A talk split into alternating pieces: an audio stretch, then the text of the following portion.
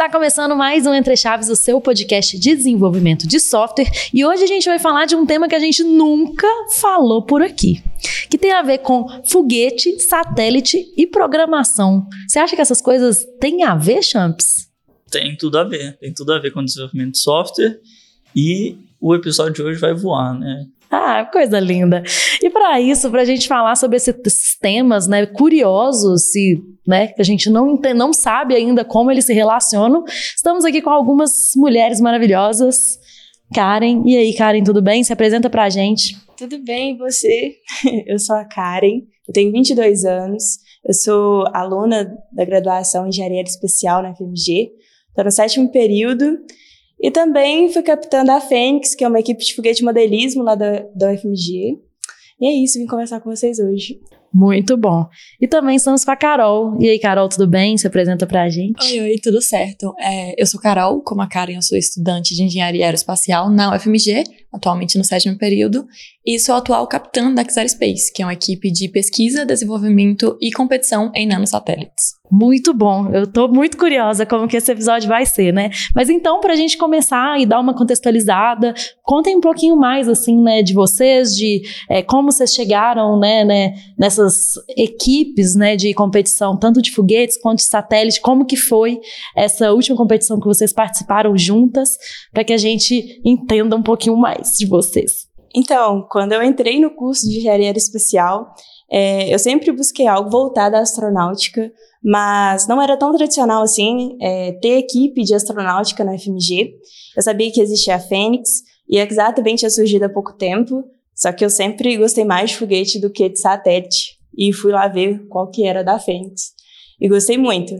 E desde então, como a Fênix é uma equipe super recente, a Exata também, a Carol pode falar um pouco mais tarde né, sobre isso, é, a gente nunca tinha participado de nenhuma competição com a nova equipe que tinha formado ali pós-pandemia que antes da pandemia tinha uma equipe, mas saiu por causa daquela bagunça de pandemia mesmo. A gente nunca tinha participado de uma competição e a gente se desafiou a participar do desafio latino-americano, é, desse desafio especial, é, que competia várias equipes de foguete, várias equipes de satélites. E então a gente se propôs a fazer um foguete para atingir um quilômetro de altitude e voltar para a gente, ele ser recuperável, ele ter um paraquedas e voltar para a gente. Só que a gente queria uma coisa a mais, a gente queria fazer uma missão completa, que para ela ser completa, ela precisava também de ejetar um satélite. Aí eu pensei, tem a Kizar. A Kizar faz satélites absurdos de bons, nunca perderam uma competição que foram desde a criação, a gente precisa deles. E foi aí que surgiu essa parceria e essa vontade de fazer uma cooperação e ir para a competição latino-americana de 2023 juntos. Mas Carol pode explicar um pouquinho mais sobre isso também. É, com certeza. É, dentro da Kizar sempre foi um grande sonho nosso, uma grande ambição. A gente está lançando satélite. Então, quando apareceu o Alaska, apesar de não ser um lançamento orbital, a gente iria estar tá lançando um satélite, estaria botando ele dentro de um foguete, conseguindo analisar os esforços que ele sofre.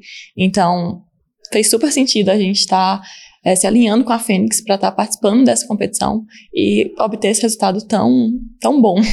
Qual foi o resultado, né? Ah, sim. Bom. Sim, a gente chegou, com todo respeito, chutando a porta. A gente recebeu o primeiro lugar com mil metros, é, com é, sendo embarcado por um satélite, a gente recebeu o primeiro lugar na nossa categoria. Nós batemos um recorde também, porque nunca tinha chegado tão próximo da altitude estipulada desde o início. Era, a gente tinha é, se comprometido a fazer mil metros, nós fizemos 999,6, conseguimos recuperar nosso foguete, a gente liberou o satélite deles e eles conseguiram recuperar o satélite deles também. Não, com certeza. É, da competição do satélite, a Xela ficou em segundo, mas foi o primeiro satélite que a gente fez em hardware com a equipe atual. É, as últimas competições foram todas feitas por simulação. Essa a gente construiu de fato o satélite e a gente conseguiu coletar os dados, transmitir eles, fazer todo o processamento pós-missão. Então, foi sucesso total. Sensacional. Parabéns. Obrigada. Obrigada. E aí, assim, né, trazendo para o nosso mundo aqui do desenvolvimento, queria que a gente entendesse, né, um pouquinho mais o que que realmente tem a ver satélite, foguete e programação, né, no geral. É, então, queria que vocês contassem um pouquinho como que vocês é, tiveram essas interfaces aí, né, de software e hardware para a construção tanto do foguete quanto do satélite. É, então, é, eu costumo dizer que o satélite ele é um computador que ele foi feito para ser mandado em órbita. Então, a gente tem todo o microcontrolador ali dentro que faz a integração entre os nossos sensores e está controlando para obter os dados que a gente precisa para nossa missão de fato. Mas não só isso, ele também faz toda a controlação dos atuadores que estão ali atuando para determinar e controlar a atitude do nosso satélite, também para fazer a otimização do, do uso e carregamento das baterias. E além disso, a gente precisa enviar os dados que a gente obtém com, com o satélite para o solo. Então, tem todo o desenvolvimento de uma interface que a gente possa estar tá visualizando os dados. Então, desenvolvimento de sites a gente também trabalha, todo o processamento dos dados brutos que chegam, é, tem tudo a ver com programação não se difere muito de satélite no caso de foguetes, porque a gente fala que a aviônica, que é um dos subsistemas assim, né, do foguete modelismo, é o cérebro do foguete.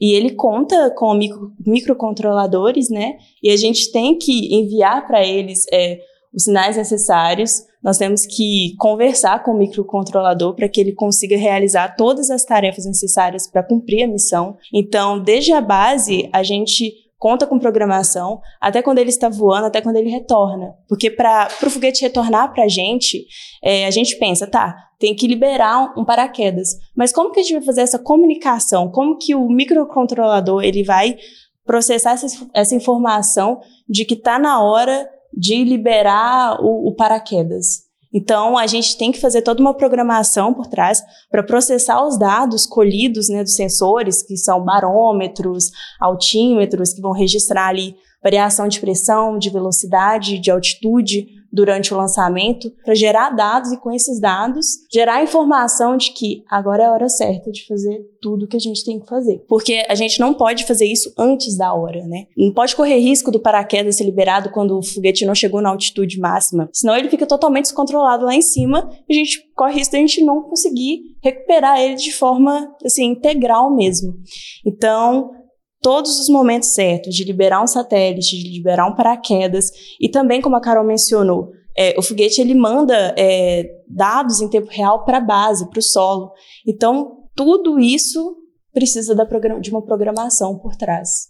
Eu, eu, tenho umas dúvidas em relação, assim, acho que até mais curiosidade de como que funciona essa parte da programação, tanto na parte do foguete quanto do satélite. Primeiro na, do, na questão do satélite, como fazer os dados chegarem aqui, né, na prática ali. Como é que, como é que vocês como é, como é que vocês implementam isso de verdade, assim? É, dado que como imagina, é que faz isso acontecer? Dado que, assim, né, imagino que o ambiente não é não é aqui, né? A gente não tem a internet uhum. que né, a gente tem disponibilizada, né? É diferente do que a gente está acostumado. É bem diferente do que a gente está acostumado. Não, e... com certeza. É, a gente utiliza a radiofrequência para estar tá fazendo essa transmissão da mesma forma que a gente escuta rádio, por exemplo. A gente usa é, essas ondas para estar tá enviando a, a informação que a gente coleta lá em cima por uma antena e chega aqui em uma antena também. Então, a partir do microcontrolador que a gente tem lá, a gente tem uma interação com um transmissor que vai estar tá enviando esses dados, aí vai chegar aqui, vai para a nossa estação solo, que pode ser um computador, por exemplo, e normalmente é, processamento dos dados acontecem aqui em solo, mas eles podem também acontecer lá em bordo, é, a bordo do satélite. Ah, legal demais. E, e, em relação ao foguete também, a minha dúvida. Em relação à telemetria, é a mesma coisa, exatamente isso. Mas, mas eu, eu, eu tava em dúvida assim: é, vamos supor, tem algum tipo de inteligência para fazer com que ele suba na, na, na, rota correta, ou que não, não tem problemas ali, ou fazer alguma correção de rota, ou fazer com que aconteça tudo certo durante o, o lançamento, digamos assim? Então, inclusive é um projeto que a gente vai começar a desenvolver, mas isso é o que a gente chama de controle ativo que ele consegue é, detectar esses desvios e, de forma autônoma, corrigir. Só que nos foguetes que a gente fez até hoje, a gente nunca conseguiu implementar esse controle ativo. Ele é muito complicado de se fazer. Então, a gente tem que ter as simulações muito bem feitas, com é, softwares muito confiáveis mesmo, para garantir que a trajetória de voo que está sendo simulada no software vai acontecer é, no dia, naquelas condições atmosféricas mesmo. Mas é isso, a gente não, não faz, a gente não implementa controle ativo até o momento. Então a gente tem que é, fazer um projeto quase perfeito para se garantir que depois é sorte. Também tem a telemetria para poder né, coletar as informações ali do, do andamento. Ali Isso, do... pra gente saber se tá chegando próximo da altitude que a gente quer, se já começou a descer, até pra gente ter uma noção de onde ele vai cair a partir dessas estimativas, né? Massa. E é, principalmente Carol mencionou um pouco sobre software, porque aqui, né, é, eu queria entrar um pouco mais, assim, que a gente falou muito de microcontroladores e tal, eu queria um, entrar um pouco mais na parte de software, entender, né, se tem o que, que tem de software? Eu fico até sem saber muito como perguntar, né? Que a gente não tem, né, chamamos nenhuma experiência com isso. Mas o que que tem, assim, sei lá, tem alguma, alguma coisa que lá, no, talvez seja foguete ou, enfim, que tenha, de alguma forma, possibilidade de ser controlado via software? Né, tanto foguete quanto satélite? É, não, com certeza. Tem, existem muitos satélites que, que, eles funcionam de forma autônoma, então a gente faz toda a programação do software para que ele atue em órbita ou basicamente em órbita mesmo, num voo atmosférico não seria tão simples, apesar de em órbita também não ser simples, mas que ele pode sim atuar é, de maneira autônoma. Então a gente realiza toda a programação para que a a atitude ela seja mais controlada, então que ele fique em pé de uma determinada forma, por assim dizer, que a antena esteja apontando sempre para solo, que os painéis solares estejam sempre abertos, a gente pode fazer esse tipo de coisa. A gente pode também estar tá implementando uma inteligência artificial dentro do, do microcontrolador do satélite para que ele vá aprendendo com os comportamentos e se adaptando ao ambiente espacial. A gente pode também estar tá fazendo atualizações de software, mas normalmente utilizando uma telemetria, então a gente estaria mandando um comando para ele e ele faria isso, mas acho que é basicamente isso. Legal, né? Fazer um deploy aeroespacial. Pois é, né? né? Que, que loucura. loucura. E o que, que vocês usam de ferramenta, assim, de tecnologia mesmo, de ferramenta de software. Linguagem. Linguagem, então, tipo é, para o último, para o último satélite que a gente fez, é, o nome dele é Horizon, foi o que a gente participou na LASC e a gente utilizou C++ para estar tá fazendo a integração de todos os sensores com o nosso computador de bordo para a estação solo, onde a gente teve que desenvolver toda a interface para estar tá visualizando os dados e fazendo processamento deles também. A gente utilizou JavaScript, HTML e também Python já para fazer uma simulação a partir dos dados que a gente coletou de atitude, a gente resolveu fazer uma simulação para ver como exatamente o satélite estava se comportando, já que era um lançamento atmosférico, então seria algo muito interessante da gente ver. A gente utilizou C Sharp. Uhum. Interessante. C++ é uma linguagem, posso estar falando bobagem, mas eu acredito que é uma linguagem bem utilizada, assim, né? Sim, sim. Quando, é, para fazer essas comunicações com controlador, controladores e tudo uhum. mais. Não, com certeza. É a que a gente mais usa, assim. Na Fênix mesmo, para mexer com o nosso microcontrolador, nós utilizamos C++. Mesma coisa. É, eu, eu queria perguntar também sobre é, é as diferenças que tem, né, entre a, a programação convencional, é, convencional para a gente, É, e a, a programação aeroespacial, por assim dizer, né?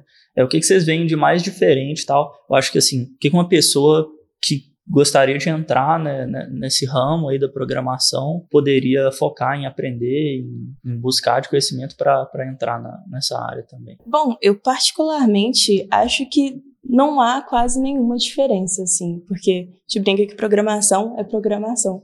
E basicamente é isso, tanto que na equipe, é, as pessoas que lidam com essa parte não são engenheiros aeroespaciais, são engenheiros de sistemas, pessoas ali de sistemas de informação, ciência da computação. É, não há muita diferença na programação em si, sabe? Acho que a diferença que a Carol pode até discorrer mais sobre é que a gente tem que lidar com pouca memória. É, todos os nossos dados, eles ocupam muito espaço e, por exemplo, a gente lidando com microcontrolador, a gente não tem essa, essa mesma capacidade que às vezes outras áreas têm. Acho que esse é um grande desafio, assim. A Carol pode escorrer melhor, principalmente porque ela lida satélites que estão colhendo dados a todo momento. Uhum, não, com certeza. É, quando você para pensar num hardware que você estaria usando aqui em solo e um que você manda para órbita ou para um lançamento atmosférico é muito menor. Então, a quantidade de memória que você tem ali disponível, ela é bem reduzida, então você tem que estar tá fazendo essa otimização. Você tem que pensar também na quantidade de interação que você vai ter dentro do seu loop, já que não, não dá para ele ficar preso mais do que o tempo que a gente prevê, porque pode acabar com toda a missão. Então, alguns erros também a gente pode estar tá transmitindo e consertando em solo. Então, tem essa diferença de você pensar onde você vai estar tá aplicando as coisas. Se vai ser no seu microcontrolador em bordo, se vai ser em solo, esse tipo de coisa. Muito interessante isso aí que você falou, né? Faz até uma relação com aquele episódio que a gente gravou sobre programação em diferentes épocas, né? Sim. Que se total. trabalhava com menos memória antigamente e tal, mas ainda tem cenários que a gente tem que trabalhar com é, recursos limitados, né? E você tem que fazer um código até mais otimizado do uhum. que. Até pensando nisso também, uma outra coisa que eu fiquei pensando é que, assim, se eu trabalhasse como programador aí numa equipe aeroespacial, eu ia morrer de medo porque se eu implementasse um bug lá, é, é um perigo, né? porque aqui hoje em dia eu desenvolvo lá, a gente sobe, tem um bugzinho e fala, oh, vamos corrigir, né? Beleza. Não, é nada um é muito. Lá, ó, a não tem, ser, tem um né? Erro. A não ser algumas, algumas mais críticas, assim, né? sim, né? Tipo sim. banco, ou, né, alguma coisa ali mais industrial, que talvez tenha algumas coisas mais críticas, mas a maioria realmente, assim, teve um bug, você não tem que sair igual um maluco para corrigir. Às né? vezes. Às, às vezes, vezes tem, às vezes tem. Mas, mas, assim, não é sempre realmente. E eu concordo mas, com você, mas, né? Assim, é, é, é verdade isso, assim, a atenção aos erros e aos bugs ela tem que ser maior e como é que vocês fazem para ter uma talvez até uma redundância assim, né, para né, se der algo errado, o que que acontece, como é que funciona? É, até, até no que a Karen falou, né, de ter que fazer o negócio perfeito antes, porque na hora que lançou, sei lá, né? Vai, fala aí, fala aí. Isso é verdade. Eu até mencionar isso que você falou, que é uma grande diferença também, porque você não tem tanta possibilidade de erro na aeroespacial. É, quando você está lidando com a aeronáutica, por exemplo, se você tem um erro de software durante um voo, dependendo do erro que for, pode ser uma falha catastrófica. É, na astronáutica, igual a Carol exemplificou, se você comete algum erro, tem algum bug, você perde dados. Então, acho que a palavra-chave realmente é isso das redundâncias, sabe? É você conseguir ter caminhos diferentes para o mesmo problema ali no seu código. Isso a gente faz até no foguete modelismo. Uma redundância que nem chega a ser redundância, é uma coisa de segurança mesmo. Por exemplo, a gente tenta fazer com que o nosso código rode de uma forma que o paraquedas, por exemplo, não seja injetado forma alguma antes de 500 metros, visto que o foguete tem que atingir mil metros. Porque é melhor que ele simplesmente faça um voo de 500 metros, mas caia, do que ele simplesmente exploda no ar. Então a gente tem que ter essas maturidades também, essas escolhas de engenharia na hora que a gente está fazendo. Eu acho que a Carol pode até falar um pouco melhor sobre redundâncias, assim, em código mesmo. Não, é você falou de ter que fazer tudo perfeito e, de fato, quando você para para pensar na indústria aeroespacial, não tem como você ir correndo consertar. Se tem um bug no seu foguete, ele explode no ar. Se tem um bug no seu satélite, não dá para você mandar um astronauta e buscar. não, não é algo que acontece. Então, tem que de fato estar tá tudo muito perfeito, ser tudo muito testado, para que a gente tenha certeza de que vai dar certo. É, pensando nas redundâncias, uma que a gente aplica muito nos satélites é de, além de estar transmitindo os nossos dados, ter essa parte da programação, ter uma também que guarde eles para que caso a gente receba os dados e perceba que eles foram corrompidos por algum motivo, tem alguma interferência, a gente possa solicitar que o satélite envie de novo.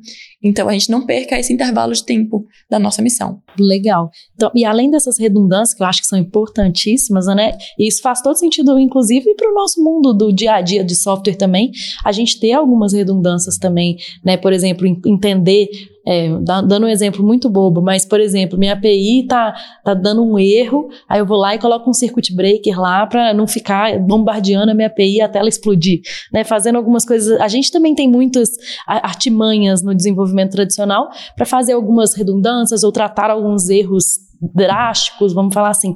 Mas eu queria até um, um, passo antes que eu fiquei muito com esse negócio do que a gente tem que executar perfeito, porque na hora que lançou, fudeu. É, mas em relação a teste, como que vocês testam? Porque aqui no desenvolvimento tradicional a gente tem muito teste unitário, é, automatizado, é, de integração. Vocês têm algum tipo de teste que vocês conseguem automatizar para de, no desenvolvimento de foguetes, satélites, em relação à parte de software e hardware? Honestamente, a gente não consegue testar tudo dentro do foguete. A gente não, a gente não consegue. É, então a gente realmente faz mini testezinhos, ver se por exemplo, a gente faz um código de forma que no final gere uma corrente para acionar um acionadorzinho pirotécnico. A gente tenta posicionar ele ali para ver se realmente está funcionando, se está acionando, se está detectando diferenças em altitude. São testes assim, gente, péssimos, nada profissionais mesmo. Você sobe na escada e joga seu altímetro, vê se está mudando a altitude. Sabe? Sobe num lugar alto, num prédio, joga, vê, ah, tá mudando a altitude, beleza. tá funcionando então, tá processando aqui, tá chegando os dados de que tá chegando a telemetria que tá variando essa altitude, mas a gente não consegue testar tão bem isso. Isso é uma falha. Isso, uma falha, assim, é uma limitação nossa mesmo. Mas mais no cenário equipe de competição, que é uma coisa menor mesmo. Acredito que para coisas maiores, mais sérias, com certeza eles tenham. É, já em contraste com o ambiente dos foguetes do satélite, a gente testa tudo. Tipo, tudo mesmo, todos os subsistemas, eles têm um próprio teste, depois todos são testados integralmente. Depois de integrados, a gente faz toda a calibração dos nossos sensores, porque não é algo que a gente precisa fazer ele voar para que a gente teste tudo. Então, tem sempre muitos riscos depois que a gente de fato envia ele, mas a gente consegue fazer assim todos os testes de alcance, os testes de software, ver se os sensores eles estão funcionando no ambiente terrestre e torcer que eles funcionem também no ambiente espacial. É, mas é tudo bem testado, bem documentado. O que eu acho legal é que é justamente assim, né? A gente, a gente fica com nossas é, infraestrutura como código, coisas assim, né? Tentando manter o nosso ambiente de produção igual ao nosso ambiente de desenvolvimento para que nada né, dê errado. Você testou no ambiente de desenvolvimento, você consegue, você vai ter certeza que vai funcionar em produção. E no caso seus, é impossível fazer isso, porque o ambiente de produção, ele não, nunca é igual ao ambiente de testes, Dá pra né? lançar o foguete uma vez e ver se explode. Né? É, é bem isso, assim. A gente consegue calibrar sensores igual a Carol que falou, a gente consegue calibrar os sensores, a gente roda o código, tá tudo certo. Mas a gente não consegue garantir que nas condições que ele vai estar, de vibração mesmo, tudo vai funcionar como a gente planeja que funcione. Então, é bem lança e vê se não explode. Ah, de ótimo. tipo, vamos ficar feliz. Então. Agora pode mandar alguém.